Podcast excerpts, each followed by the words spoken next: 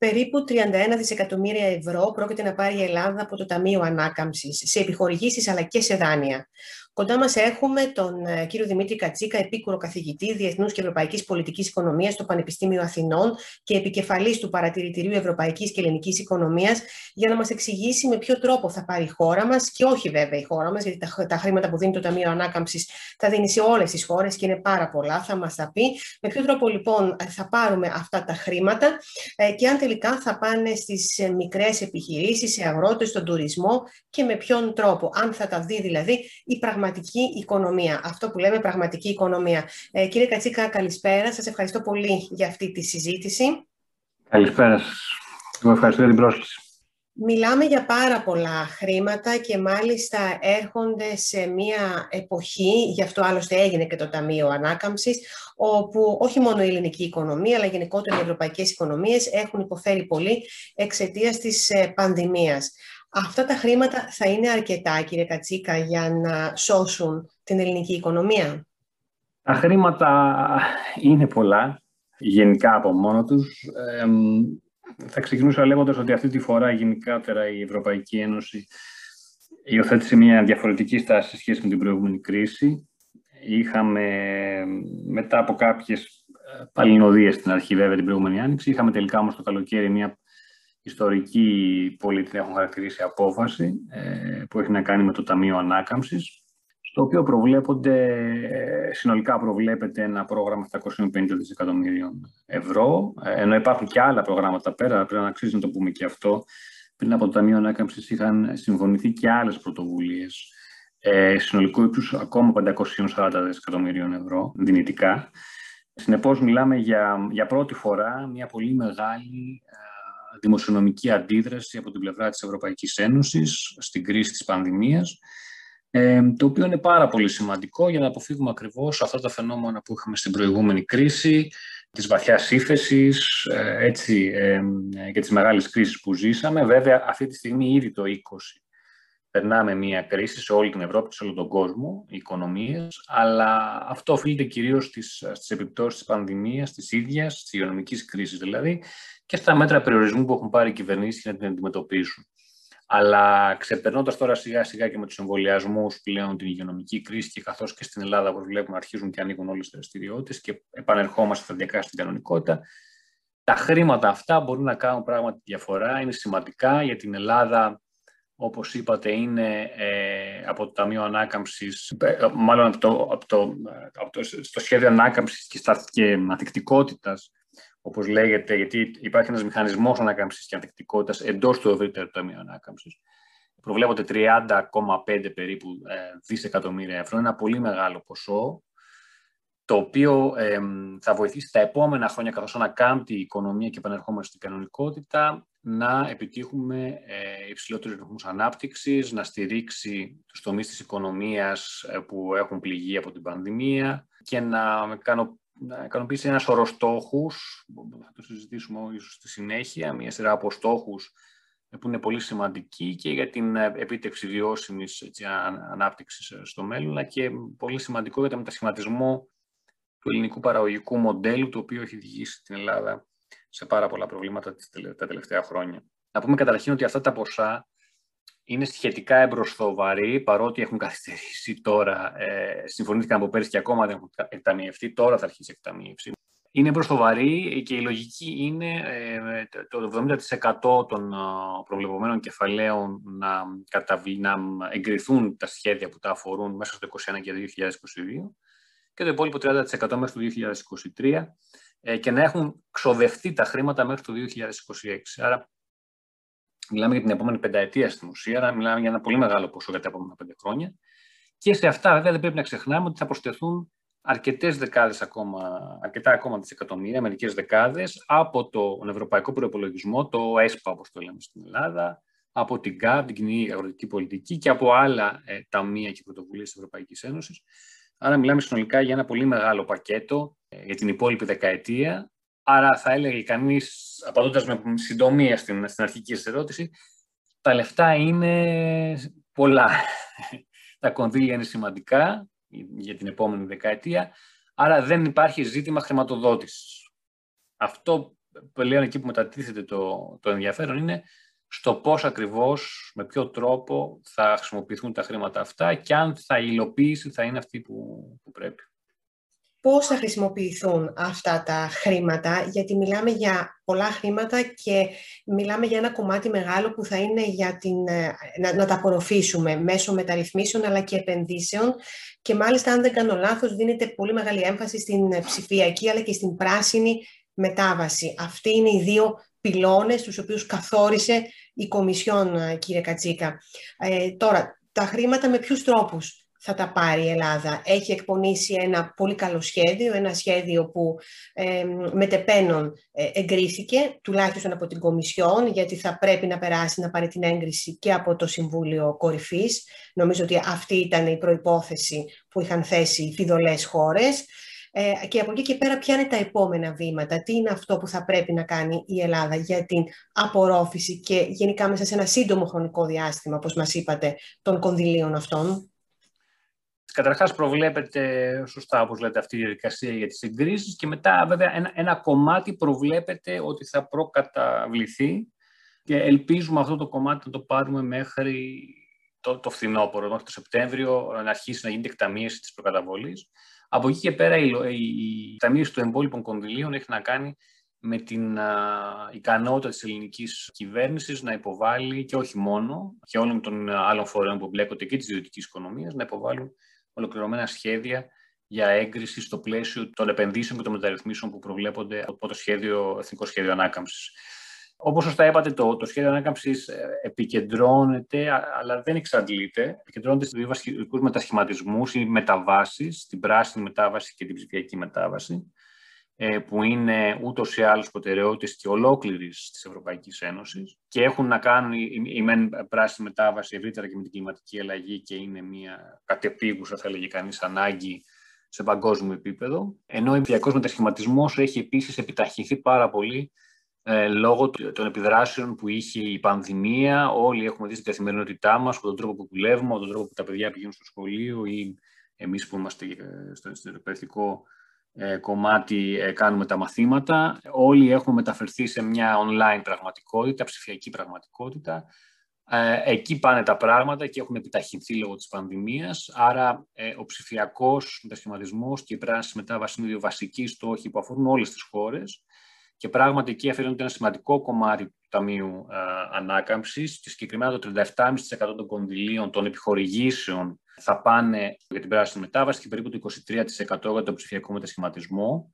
Να πούμε και αυτό, γιατί δεν το ανέφερα στην αρχή, ένα πολύ σημαντικό στοιχείο σε σχέση με τα κονδύλια που συζητάμε είναι και η φύση τους. Δηλαδή, ένα πολύ μεγάλο, το μεγαλύτερο κομμάτι, για παράδειγμα το 30,5 δισεκατομμυρίων ευρώ που λέμε τώρα εδώ για το Εθνικό Σχέδιο Ανάκαμψης, τα 18 περίπου δισεκατομμύρια είναι επιχορηγήσεις. Ε, και γενικότερα η πλειονότητα των κεφαλαίων, των κονδυλίων που προβλέπονται στο Ταμείο Ανάκαμψης στην Ευρωπαϊκή Ένωση αφορά επιχορηγήσεις και ένα μικρότερο μέρος αφορά δάνεια. Αυτό είναι πάρα πολύ σημαντικό γιατί σημαίνει ότι οι χώρες δεν χρειάζεται να τα επιστρέψουν αυτά τα χρήματα. Αυτό είναι ε, εξαιρετική σημασία για χώρες όπως η Ελλάδα, οι οποίες έχουν ήδη υψηλό χρέος και δεν θα ήθελαν να επιβαρύνουν περισσότερο το, το δημόσιο χρέος και οι οποίες πρέπει και σύμφωνα και με συμβατικές υποχρεώσεις που έχουν σχέση με τα προηγούμενα προγράμματα προσαρμογής που υπεγράψαμε, έχουμε στόχους δημοσιονομικούς για το μέλλον πολύ συγκεκριμένους που θα πρέπει να επιτύχουμε όταν βγούμε από τη φάση της πανδημίας. Συνεπώς, είναι πάρα πολύ σημαντικό ότι το ένα μεγάλο κομμάτι, 18 δισεκατομμύρια περίπου των κονδυλίων αυτών, είναι με επιχορηγήσεις. Τώρα, τα υπόλοιπα, υπάρχουν και άλλοι δύο πυλώνες στο Εθνικό Σχέδιο Ανάκαμψης. Είναι τέσσερις βασικοί πυλώνες. Οι δύο λοιπόν, όπως είπαμε και αφορούν την πλειονότητα των, των κονδυλίων, έχουν να κάνουν με την πράσινη και ψηφιακή μετάβαση, αλλά υπάρχουν άλλοι δύο πολύ σημαντικοί πυλώνες, οι οποίοι έχουν να κάνουν με διαρθρωτικά, δομικά, πάγια προβλήματα της ελληνικής ε, οικονομίας. Και αυτό είναι, αν θέλετε, ένα από τα, ένα από τα θετικά του, του σχεδίου που υποβλήθηκε, ότι ίσως για πρώτη φορά, σε σχέση και με το παρελθόν, η Ελλάδα διαμόρφωσε ένα σχέδιο που έχει μια προοπτική και ένα, ένα προγραμματισμό σε βάθος χρόνου. Και αυτό κατέστη δυνατός σε ένα βαθμό γιατί στηρίχθηκε σε μια άλλη έκθεση, τη γνωστή έκθεση Πισαρίδη, ε, μια έκθεση που συντάχθηκε από ειδικούς, αναγνωρισμένους ε, διεθνώς, ε, με πολύ καλή γνώση της ελληνικής πραγματικότητας και της ελληνικής οικονομίας, οι οποίοι διέγνωσαν, ή μάλλον κωδικοποίησαν, θα έλεγα, γιατί ήταν γνωστά είναι πολύ τα προβλήματα διαχρονικά που αντιμετωπίζει η ελληνική οικονομία και έδωσε ένα σχέδιο, ένα δικό χάρτη για το πώς θα έπρεπε να κινηθεί η Ελλάδα στα επόμενα χρόνια προκειμένου να επιτύχει μια βιώσιμη, μακροπρόθεσμη, ε, ισχυρή ανάπτυξη. Σε μεγάλο βαθμό, λοιπόν, οι πυλώνες 3 και 4 ενσωματώνουν αυτά τα, τα πορίσματα της έκθεσης αυτής, άρα εδραιώνονται σε μια επιστημονική γνώση και έτσι, ανάλυση της της ελληνικής οικονομίας, με στόχο να προσπαθήσει το σχέδιο να προωθήσει μεταρρυθμίσεις και επενδύσεις που θα βοηθήσουν ε, όχι μόνο απλώς ε, σε μια καλή ανάκαψη ισχυρή μετά την πανδημία, αλλά σε ένα πιο μακροπρόθεσμο μετασχηματισμό της ελληνικής οικονομίας. Ο τρίτος πυλώνας έχει να κάνει, για παράδειγμα, με, τις, με την απασχόληση, τις δεξιότητες και την κοινωνική συνοχή. Καθώς ένα πολύ μεγάλο πρόβλημα της ελληνικής οικονομίας είναι η υψηλή ανεργία που κληρονομήσαμε την προηγούμενη κρίση, το χαμηλό ποσοστό απασχόλησης και γενικότερα συμμετοχής στην αγορά εργασίας. Δηλαδή, ένα μεγάλο κομμάτι του ελληνικού πληθυσμού δεν εργάζεται και αυτό είναι διαχρονικό πρόβλημα, υπήρχε πριν την κρίση και κυρίως αφορά τους νέους και τις γυναίκες. Είναι δύο πολύ μεγάλες ομάδες κοινωνικές οι οποίες σε μεγάλο βαθμό λείπουν από την αγορά εργασίας και αυτό, όπως καταλαβαίνετε, αποστερεί από την ελληνική οικονομία σημαντικούς πόρους που θα μπορούσαν να δώσουν πολύ μεγάλη όθηση στην ανάπτυξή της. Το ζήτημα των δεξιοτήτων, γιατί επίσης έχει παρατηρηθεί στην Ελλάδα ότι δεν υπάρχει καλή αντιστοίχηση των δεξιοτήτων που έχουν οι εργαζόμενοι με αυτούς που ζητάνε επιχειρήσεις. Και εδώ έχετε και το κομμάτι σύνδεσης αγορά με το εκπαιδευτικό σύστημα. Και βέβαια και το ζήτημα της κοινωνικής συνοχής, ιδιαίτερα σε σχέση ε, στον απόϊχο της προηγούμενης κρίσης που άφησε πίσω της μια βαθιά κοινωνική κρίση και βαθιές κοινωνικές επιπτώσεις. Οπότε έχει σημασία εδώ να προσπαθήσουμε να, να θεραπεύσουμε τις πηγέ του παρελθόντος και να, να, να φτιάξουμε και ένα σύστημα κοινωνικής πρόνοιας ευρύτερα, το οποίο θα μπορέσει να αναβαθμίσει γενικότερα τις κοινωνικές υπηρεσίες που παρέχονται στους Έλληνες πολίτες και να αντιμετωπίσει και νέες κρίσεις για το μέλλον. Ε, έτσι, γι' αυτό λέγεται και Ταμείο γενικότερα ε, και το Ευρωπαϊκό Ταμείο λέγεται ε, ανάπτυξης, ε, ανάκαμψης και ανθεκτικότητας, resilience, με τη λογική ότι θα, θα πρέπει γενικότερα να ετοιμαζόμαστε και για νέες κρίσεις στο μέλλον, οι οποίες είναι αναπόφευκτο θα προκύψουν. Ο τέταρτος δε πυλώνας έχει να κάνει με την κινητοποίηση και διευκόλυνση μιας άλλης βασικής διαδοτική αδυναμίας της ελληνικής οικονομίας, της έλλειψης ιδιωτικών επενδύσεων, παραγωγικών ιδιωτικών επενδύσεων, και εδώ ε, επιδιώκεται με τους άξονες που περιλαμβάνονται στον, στον πυλώνα αυτόν να, να ενθαρρυνθεί και να δοθούν κίνητρα για την ε, προαγωγή της έρευνας, της κοινοτομίας, ε, της υιοθέτησης τεχνολογιών και από μικρομεσαίες επιχειρήσεις, τη χρηματοδότηση των μικρομεσαίων επιχειρήσεων και βέβαια και το κάτι που είναι πάρα πολύ σημαντικό για την Ελλάδα, τη μεταρρύθμιση του δημόσιου τομέα και τη μεγαλύτερη αποτελεσματικότητα του, του, του δημόσιου τομέα, γιατί επιδρά αποφασιστικά ο τρόπος που λειτουργεί ο δημόσιος τομέας, η δημόσια διοίκηση στην, στην ιδιωτική οικονομία στην Ελλάδα. Και ένα κομμάτι αυτού, βέβαια, που περιλαμβάνεται επίσης ε, στον πυλώνα αυτό είναι και η δικαιοσύνη. Χρειάζεται σημαντική επίσης ε, μεταρρύθμιση. Άρα, οι δύο, ο τρίτος και τέταρτο πυλώνας στοχεύουν στο μετασχηματισμό στην ουσία της ελληνικής οικονομίας, αντιμετωπίζοντας πάγια διευθυντικά προβλήματα που γνωρίζουμε από το παρελθόν και οι δύο πρώτοι πυλώνες, η πράσινη, η μετάβαση και ο ουσιακός μετασχηματισμός, προσπαθούν να οδηγήσουν την ελληνική οικονομία προς, προς το μέλλον, κάνοντας τις αναγκαίες προσαρμογές. Ουσιαστικά, κυρία Κατσίκα, δηλαδή αυτά τα χρήματα θέλει να τα χρησιμοποιήσει η Ελλάδα για να αλλάξει όλο το μοντέλο της οικονομίας της γιατί είδαμε και με την πανδημία ότι το γεγονός ότι στηριζόμαστε πάρα πολύ στον τουρισμό και στην ε, εστίαση ε, δημιούργησε ακόμα μεγαλύτερα προβλήματα από ότι αν είχαμε και κάποιες άλλες δεξιότητες και κάποιους άλλους τομείς της οικονομίας στους οποίους να στηριζόμασταν. Και νομίζω ότι αυτό έχει να κάνει και με αυτό που μας είπατε, την, τη σύνδεση της, ε, της παιδείας μας, του εκπαιδευτικού μας συστήματος με, την, με τις δουλειές που βρίσκουν αργότερα οι νέοι ε, οι οποίοι νομίζω ότι ανεξάρτητα από τα πτυχία που έχουν, τελικά απορροφώνται σε δουλειές στις οποίες θα μπορούσαν να πάνε και χωρίς να έχουν τα πτυχία, τα μεταπτυχιακά και τα διδακτορικά τους. Τώρα, πρακτικά, πώς γίνεται η εκταμείευση, δηλαδή πρακτικά μπορεί να πάει ένας ε, αγρότης που θέλει να αλλάξει τον τρόπο που μαζεύει την σοδιά του και να ε, κάνει ένα σχέδιο, δηλαδή λίγο είναι όπως λειτουργούσαν και τα ΕΣΠΑ, όπως λειτουργούν και τα ΕΣΠΑ. Δεν έχουμε πλήρη πληροφόρηση ακόμα με πολύ μεγάλη λεπτομέρεια, αλλά η λογική εδώ του ταμείου αυτού είναι να λειτουργήσει με μικρότερη γραφειοκρατία και πιο γρήγορες διαδικασίες σε σχέση ε, με το κλασικό ΕΣΠΑ που όλοι γνωρίζουμε ε, και εξάλλου αυτό είναι αναγκαίο με το δεδομένο που σας είπα ότι θα πρέπει εντός τριετίας στην ουσία να έχουν κατατεθεί όλα τα σχετικά προγράμματα που αναμένεται να χρηματοδοτηθούν από το, από το σύνολο του Ταμείου. Ε, άρα πρέπει να κινηθούν οι διαδικασίες αρκετά πιο γρήγορα. Να πούμε εδώ καταρχήν ότι ε, ε, υπάρχουν δύο τύπου, αν θέλετε, δράσεων που υποστηρίζει το σχέδιο. Δηλαδή, ε, έχει δύο κομμάτια. Ένα αφορά μεταρρυθμίσεις και το άλλο επενδύσεις. Προφανώς στο, το κομμάτι των ε, μεταρρυθμίσεων έχει να κάνει κυρίως με το ίδιο το κράτος, το, το δημόσιο, αλλά θα χρηματοδοτηθούν μεταρρυθμίσεις, οι οποίες κυρίως βέβαια είναι νομικού χαρακτήρα, προφανώς, δηλαδή νέα νομοθεσία, νέες ρυθμίσεις και το καθεξής, αλλά προφανώς χρειάζονται και πόρους για να υλοποιηθούν αποτελεσματικά, άρα ένα κομμάτι των κονδυλίων θα, θα έχει να κάνει και με αυτό. Και ένα δεύτερο αφορά επενδύσεις, όπου εκεί μπορούν να μπουν, όπως λέτε, με διάφοροι ε, παίκτες, ε, από μεγάλες επιχειρήσεις μέχρι ε, μικροεπιχειρηματίες, αγρότες και το καθεξής. Τώρα, εδώ υπάρχει μια διαφοροποίηση. Επίσης, εδώ έχετε να, να λειτουργήσει, να προσθεθεί και το κομμάτι των, των δανείων. Έχουμε περίπου 12,7 δισεκατομμύρια σε δάνεια που σκοπεύει να τα αντλήσει και αυτά η κυβέρνηση και αυτά σκοπεύει να τα κατευθύνει ε, εξ ολοκλήρου σε δράσεις που έχουν να κάνουν με, με επενδύσεις για την οικονομία και μάλιστα ε, στόχος είναι με βάση το, το σχέδιο αυτό που υποβάλαμε να, και από τις επιχορηγήσεις αλλά και από τα δάνεια να κινητοποιηθούν και ιδιωτικοί πόροι πάρα πολύ. Δηλαδή από αυτά τα 30 δις η Ελλάδα περιμένει επιπλέον άλλα τόσα σχεδόν σε επενδύσεις. Δηλαδή σύμφωνα με το σχέδιο που υπέβαλε η Ελλάδα αναμένει συνολικά να κινητοποιηθούν 57 περίπου δισεκατομμύρια πόρων, όπου επιπλέον των 30 μισό που προέρχονται από το Ταμείο, τα υπόλοιπα είναι ιδιωτικές επενδύσεις ε, μέσω από συμπράξει ιδιωτικού δημοσίου τομέα, ιδιωτικές επενδύσεις που θα προσελκυθούν και θα δοθούν ε, κίνητρα, συγχρηματοδοτήσεις και ούτω καθεξής. Τώρα, το ποιος μπορεί να πάει, υπάρχουν διαφορετικές κατηγορίες, αν θέλετε, επενδύσεων που έχουν δημιουργηθεί. Για παράδειγμα, υπάρχουν πολύ μεγάλες επενδύσεις που αφορούν υποδομές, τις οποίες εκεί θα, θα γίνουν με την χρηματοδότηση και τη συνεργασία και μεγάλων ευρωπαϊκών θεσμών, όπως για παράδειγμα Ευρωπαϊκή Τράπεζα Επενδύσεων, όπου εκεί θα, θα δημιουργούν συμβάσεις μεταξύ του ελληνικού δημοσίου και των θεσμών αυτών. Σε ένα, μια δεύτερη μεγάλη κατηγορία αφορά ε, συγχρηματοδοτούμενα προγράμματα τα οποία μπορούν να δώσουν ε, χρηματοδοτήσουν οι τράπεζες, συνεγγυηθούν οι τράπεζες, όπου μπορούν να πάνε επιχειρήσεις ε, όλων των μεγεθών ε, και οι τράπεζες αποφασίζουν ε, αποκλειστικά μόνοι τους με ιδιωτικά οικονομικά κριτήρια που θα δώσουν τα, τα χρήματα, ποιες προτάσεις επενδυτικής θεωρούν αξιόλογες.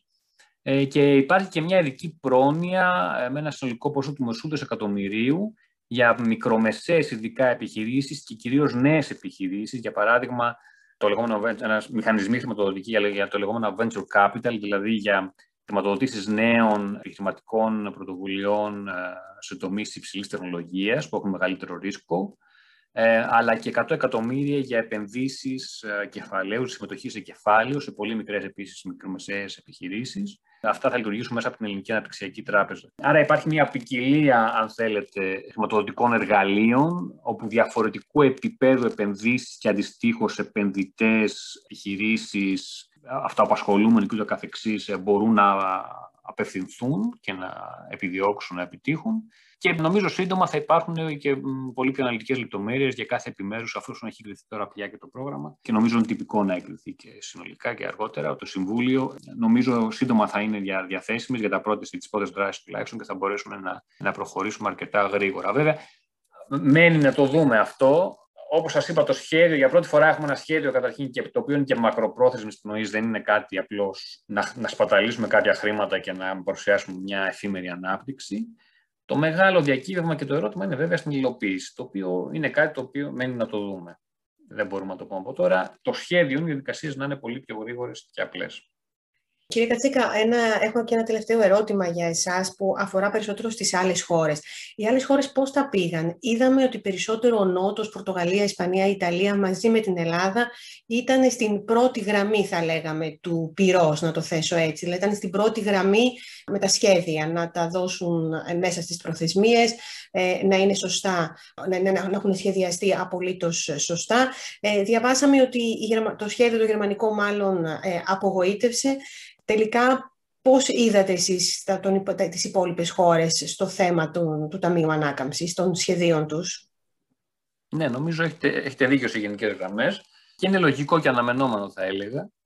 Οι χώρες οι οποίες ε, βγήκαν από την προηγούμενη κρίση ιδιαίτερα λαβωμένες όπως οι χώρες του Ευρωπαϊκού Νότου έχουν ανάγκη, έχουν επενδυτικό και παραγωγικό κενό όπως λέμε, έχουν ανάγκη χρηματοδότησης για να στηρίξουν μια ισχυρή και βιώσιμη ε, ανάκαμψη της οικονομίας τους. Και άρα είχαν απόλυτη ανάγκη αυτά τα χρήματα, είχαν διαπιστώσει τα προβλήματα ε, που είχαν από νωρίς και από την προηγούμενη κρίση και άρα είχαν μια εικόνα του τι πρέπει να γίνει και πού πρέπει να κατευθυνθούν τα κονδύλια αυτά. Ε, αντίθετα, χώρες με μεγαλύτερες χώρες, ε, λίγο πιο ισχυρές, ε, όπως η Γερμανία που αναφέρεται, αλλά και άλλες χώρες, δεν έδειξαν τόσο, τόσο μεγάλο ενδιαφέρον, ενδεχομένως γιατί δεν χρειάζονται τόσο πολύ, αν και αυτό είναι υποσυζήτηση. Γιατί, γιατί, για παράδειγμα, υπάρχει εδώ και πολλά χρόνια μεγάλη συζήτηση και για τη Γερμανία ότι χρειάζεται ένα πολύ μεγάλο πρόγραμμα δημόσιων επενδύσεων ε, προκειμένου να στηριχθεί και η εγχώρια ζήτηση, ε, γιατί έχει ασκηθεί και κριτική στη Γερμανία για το, το, το, μοντέλο ανάπτυξης που βασίζεται υπερβολικά στις εξαγωγές και πολύ λιγότερο στην, στην εγχώρια οικονομία και ζήτηση. Συνεπώς υπάρχει αυτή η συζήτηση εδώ και χρόνια και θα περίμενε κανείς να υπάρχει μεγαλύτερη προετοιμασία. Από την άλλη, βέβαια, περιπλέκει τα πράγματα και το έχουμε δει και σε άλλες χώρες όπως το Βέλγιο, για παράδειγμα, ε, η ομοσπονδιακή δομή ορισμένων χωρών, όπως τη Γερμανία, του Βελγίου κτλ. Γιατί εκεί εμπλέκονται πάρα πολύ και οι τοπικές κυβερνήσεις και είναι λίγο πιο περίπλοκο το, το πράγμα. Είδαμε δηλαδή σε κάποιες περιπτώσεις ότι υπήρχε συνεννοησία και δυσκολία να συντονιστούν ως προς τις προτεραιότητες λόγω διαφορετικών επιδιώξεων των τοπικών κρατηδίων, κυβερνήσεων κ.ο.κ. Ε, άρα υπάρχει για μία σειρά από λόγους. Επίσης, αυτές οι χώρες δεν έχουν ιδιαίτερο ενδιαφέρον να αντλήσουν, γιατί δεν έχουν τόσο πολύ ανάγκη οικονομική, να αντλήσουν τα δάνεια. Δηλαδή, κάποιες από αυτές έχουν πει ξεκάθαρα ότι δεν σκοπεύουν να κάνουν χρήση των δανείων, θα πάρουν μόνο το, το κομμάτι των επιχορηγήσεων που τους αντιστοιχεί. Συνεπώ, πράγματι, βλέπουμε μια διαφοροποιημένη εικόνα. Αυτό είναι λογικό, είναι αναμενόμενο, γιατί είναι πολύ διαφοροποιημένη ούτω ή άλλω η εικόνα των οικονομιών των ευρωπαϊκών, ειδικά μετά από την προηγούμενη κρίση τη προηγούμενη δεκαετία υπήρχε ήδη διαφοροποίηση των οικονομιών, αναδείκαμε μια, ε, μια Ευρώπη πάρα πολύ διαφορετικών ταχύτητων σε οικονομικό επίπεδο, μεταξύ ειδικά του Νότου και του Βορρά και όχι μόνο. Συνεπώς αυτό ήταν κάτι αναμενόμενο. Εμάς δεν μας ενδιαφέρει καθόλου, θα μπορούσα να πω.